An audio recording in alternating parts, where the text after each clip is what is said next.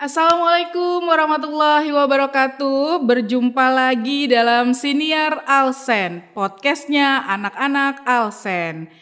Baik, hari ini kita akan berbincang dengan salah satu murid berprestasi dari Alsen dalam ajang OSA.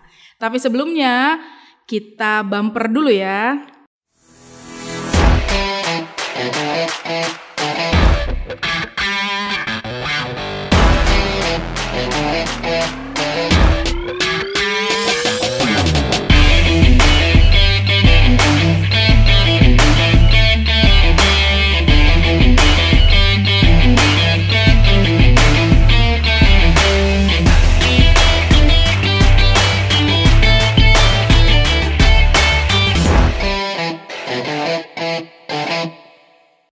OSA atau Olimpiade Sains Al-Azhar merupakan gelaran bergengsi tingkat nasional yang diselenggarakan oleh Direktorat Dikdasmen Yayasan Pesantren Islam Al-Azhar Jakarta.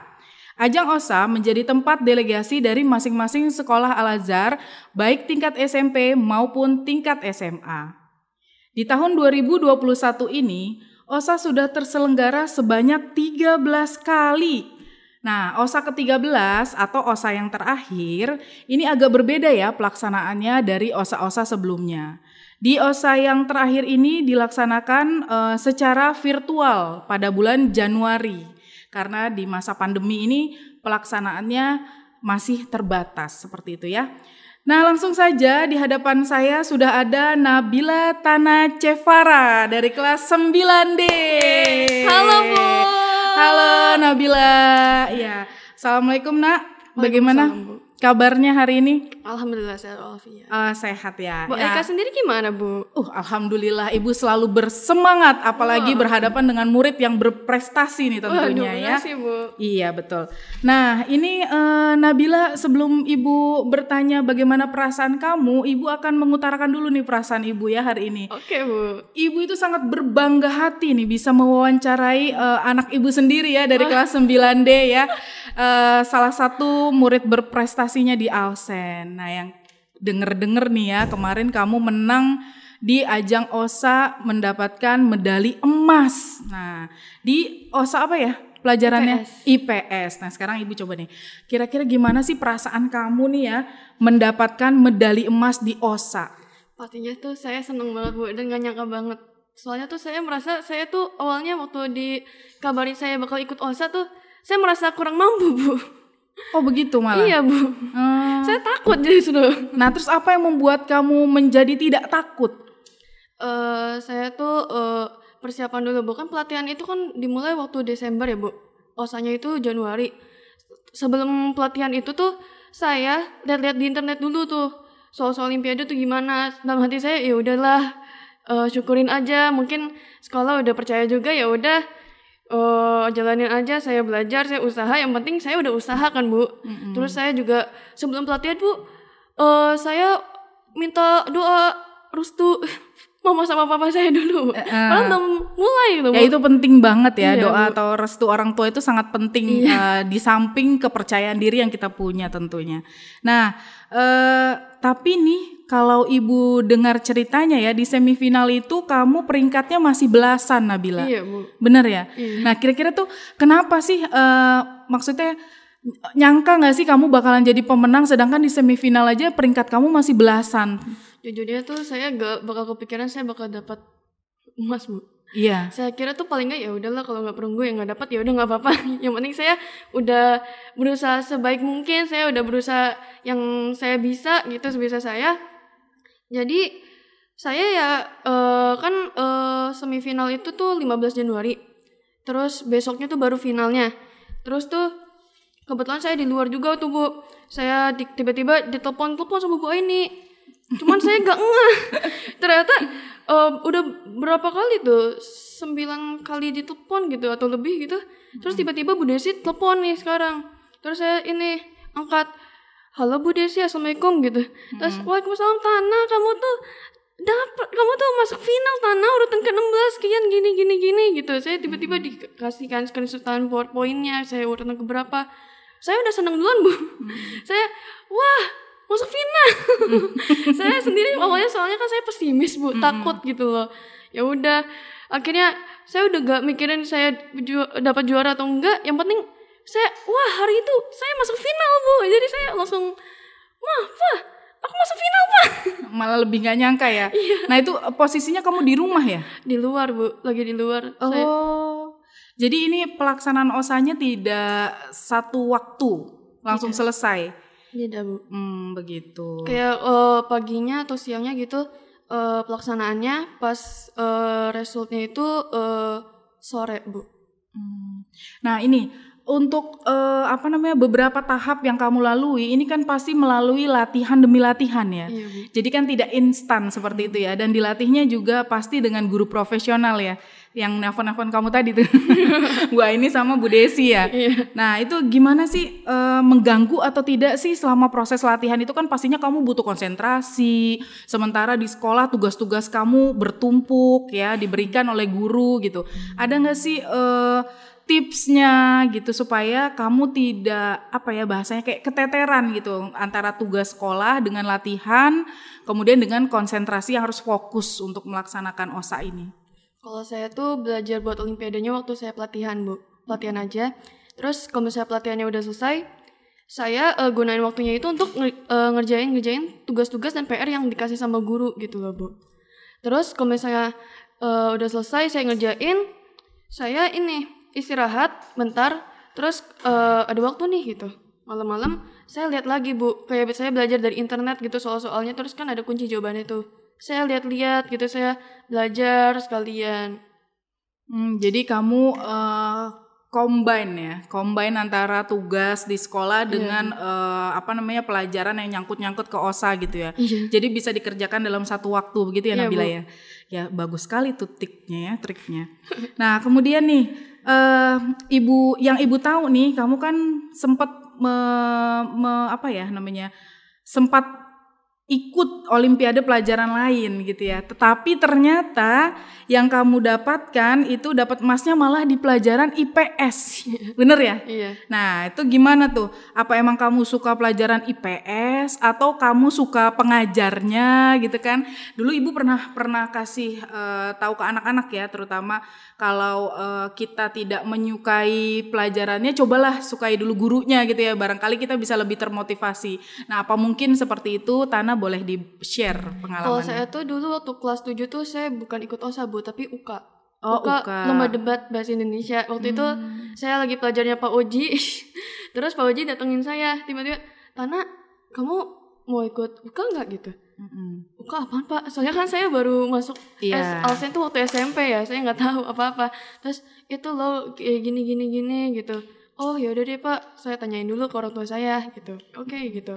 Terus akhirnya alhamdulillahnya dibolehin gitu. Eh, terus saya akhirnya belajar sama Bu Nisa dan alhamdulillahnya belum beruntung. Oh, belum beruntung Belum ternyata beruntung. pada saat UK itu ya. Iya. Terus eh, terus kalau misalnya yang buat pelajarin IPS itu saya tuh eh, ter- saya juga baru tahu Bu, saya ternyata ditawarinnya sama Bu Desi gitu. Eh, Bu Desi cerita ke saya kalau misalnya Bu Desi yang nawarin saya ke guru-guru gitu. Kalau eh, katanya sih Bu Desi tuh eh, karena saya sering apa ya lumayan aktif bu saya sering jawab jawabin itu kalau misalnya jawab tuh saya tuh setahu saya aja Iya. saya mau salah mau bener yang penting saya jawab aja Iya, Kak, aktif di kelas gitu Iya. ya. Mungkin atas dasar itu kali Bu Desi ngajak kamu untuk ikut OSA ya. Padahal Bu Desi nggak tahu ya sebenarnya di pelajaran di pelajaran lain pun Nabila aktif gitu ya. Cuma Bu Desi yang lihat di pelajaran Bu Desi aja gitu. Eh, tapi Ibu pengen tahu nih, Nak. Eh, kamu menang mendapat emasnya di OSA gitu ya. Tapi dari kamu sendiri nih, dari kamu sendiri sebenarnya minat kamu ke mana? Ke IPS atau ke IPA? Karena kan kamu kelas 9 nih. Sebentar lagi kamu mau cari eh, sekolah ya, sekolah SMA gitu kan.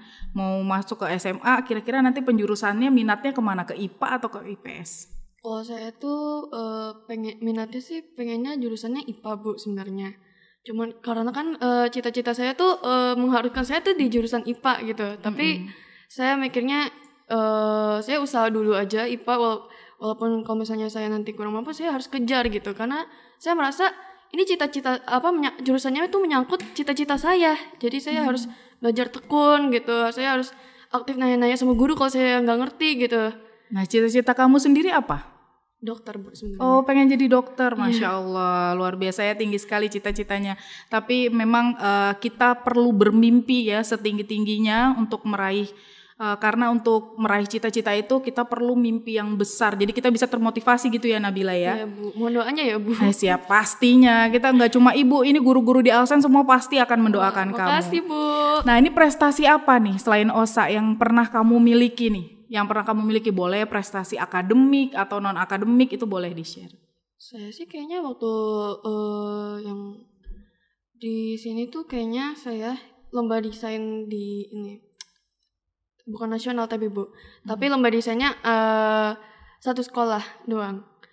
Tapi kalau misalnya saya boleh ceritain yang waktu saya SD gak bu? Oh boleh, boleh. Boleh Waktu- perjalanan. Pokoknya prestasi kamu tidak harus di SMP, boleh. Waktu SD saya waktu kelas 1 itu pernah ikut lomba renang seDKI eh antar kelas anak kelas 1 itu saya dapat ranking 8. Hmm. Terus saya juga sering waktu itu saya kan sering ikut ekskul nari waktu kelas 1 sampai kelas 3. Nah, itu tuh saya ikut lomba terus alhamdulillah eh, ada yang juara satu. Terus saya sebenarnya juga pernah ikut OSN IPA. Iya. saya waktu itu didadakan juga Bu sebenarnya dikasih tahunya. Oh gitu. Dan alhamdulillah belum beruntung juga. Oh belum. ya memang yang penting coba ya nak ya. Jadi sesuatu itu yang kita coba ya belum belum tentu juga langsung berhasil. Kalau dulu kamu nggak berhasil bisa jadi sekarang lebih berhasil. Yang penting usaha dan doa aja. sih. Iya, betul. Dan Jadi tadi keinginan. prestasinya banyak ya ternyata ya. Tidak hanya di bidang akademik tetapi non akademik. Terus juga kemarin ya sempat ikut lomba desain grafis. Alhamdulillah belum masuk juga. Tapi eh, teman-teman di sini perlu perlu mencontoh ya, mencontoh Nabila. Jadi walaupun eh, apa yang diikutinya itu tidak langsung menjadi juara tidak membuat dia menjadi down untuk eh, berhenti sampai di situ langkahnya. Eh, dia tetap mau mencoba dan terus mencoba nih. Jadi kalau bahasa kita ke- kayak Nabila tuh mauan gitu. Mau aja kalau disuruh ikut lomba apa aja pokoknya mau dulu. gitu. Masalah menang belakangan itu ya masalah menang atau kalah itu belakangan gitu ya nak ya. Nah, ini pasti kalau keikutsertaan kamu di beberapa ajang ya seperti olimpiade, lomba dan lain-lain itu kan pasti tidak lepas dari peran serta orang tua kamu ya yang mendukung kamu. Nah, gimana sih perasaan mama atau gimana sih upaya dari orang tua kamu untuk mensupport kamu gitu? Mama saya pastinya tuh eh, selalu dukung saya. Kadang kalau misalnya saya lagi main gitu, suka ngingetin gitu, "Nap, belajar gitu. Ingat kamu tuh olimpiade gitu.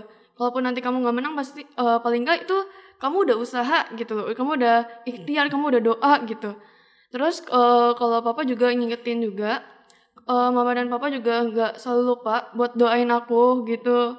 Setiap subuh, setiap saat pokoknya didoain terus pokoknya eh, nap gitu asalkan pokoknya yang jadi saya eh, yang jadi pegangan saya saat ini tuh selalu tuh dari kecil oh saya selalu ingetin gitu setiap ada keinginan pasti harus ada usaha dan doa. Setiap ada usaha pasti harus ada doa dan keinginan. Setiap ada doa pasti harus selalu ada usaha dan keinginan. Karena eh, tanpa salah satu di antara ketiga itu itu gak bakal jadi apa-apa sia-sia semua. Masya Allah, luar biasa sekali ya. Itu quotes-nya dari Nabila ya, ada doa, ada keinginan, ada Eh, usaha usaha. Jadi salah satunya itu tidak boleh hilang gitu ya, Nak ya. Tidak boleh hilang karena eh, ketiga ini adalah komponen penting yang saling berhubungan gitu ya, saling mengikat gitu. Nah, eh sampai kita di tips dan trik nih. Aduh. Gimana sih eh, ini ya supaya teman-teman yang lain mungkin bisa mengikuti ya. Kalau yang Ibu lihat kan Nabila nih anaknya eh, stabil gitu ya Aduh. stabil dalam artian eh, emosinya itu tidak orangnya itu tidak mu- mudian gitu nggak mudian apa mungkin punya trik dan tipsnya supaya eh, bisa berhasil meraih emas di OSA ini buat teman-teman lain yang mau mengikuti nih boleh disimak tips triknya itu. Yang pasti doa orang tua itu manjur. Tapi yang pertama itu iya, ya doa pasti. orang tua itu manjur betul tapi sekali. itu pasti eh, walaupun kita orang tua kita doa kalau kita nggak usaha ya juga percuma bu. Gak bakal kesampaian juga. Jadi kita uh, kitanya juga harus doa, kita juga harus usaha, kita juga pada harus ada keinginan gitu. Selanjutnya kita baru minta restu orang tua gitu. Tentunya dari semua paparan yang Nabila tadi, ibu sih bisa simpulin ya. Yang pertama itu kamu tuh orangnya mauan dulu. Jadi mau dulu. Ketika kamu udah mau untuk melakukan sesuatu ya, baik itu olimpiade maupun prestasi-prestasi yang lain. Nah di situlah ada usaha yang harus kita uh, lakukan gitu ya. Usahanya tadi yang Nabila sebut tadi bisa jadi kita belajarnya di sela-sela tugas yang diberikan oleh guru tentunya yeah. gitu. Terus tadi ada doa, ada usaha, tentunya satu lagi tadi apa nak? Uh, satu lagi ada keinginan. Ada keinginan. Iya, ma mau terus berdoa dan berusaha. Yeah. Nah, doa orang tuanya nih yang kuat nih teman-teman ya. Jadi teman-teman yang uh, masih pu uh, punya orang tua ya hubungannya itu harus dibangun seharmonis mungkin.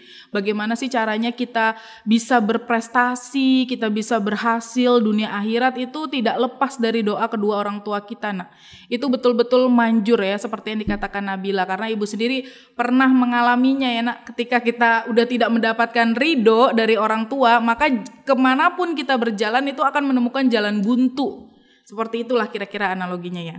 Iya. Nah, eh, Nabila, ini apa ada pesan dan kesan nih buat teman-teman lain yang mau ikut lomba supaya bisa termotivasi atau tetap semangat nih seperti kamu ya, tetap semangat mau ikut latihannya gitu. Gimana nih? Pesan aku adalah kalian uh, tetap semangat.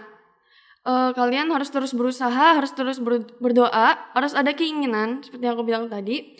Dan jangan lupa minta doa orang tua karena doa orang tua itu kan manjur banget ya. Terus uh, kamu eh kamu kalian jangan ngikutin aku yang pesimis ya dulu ya.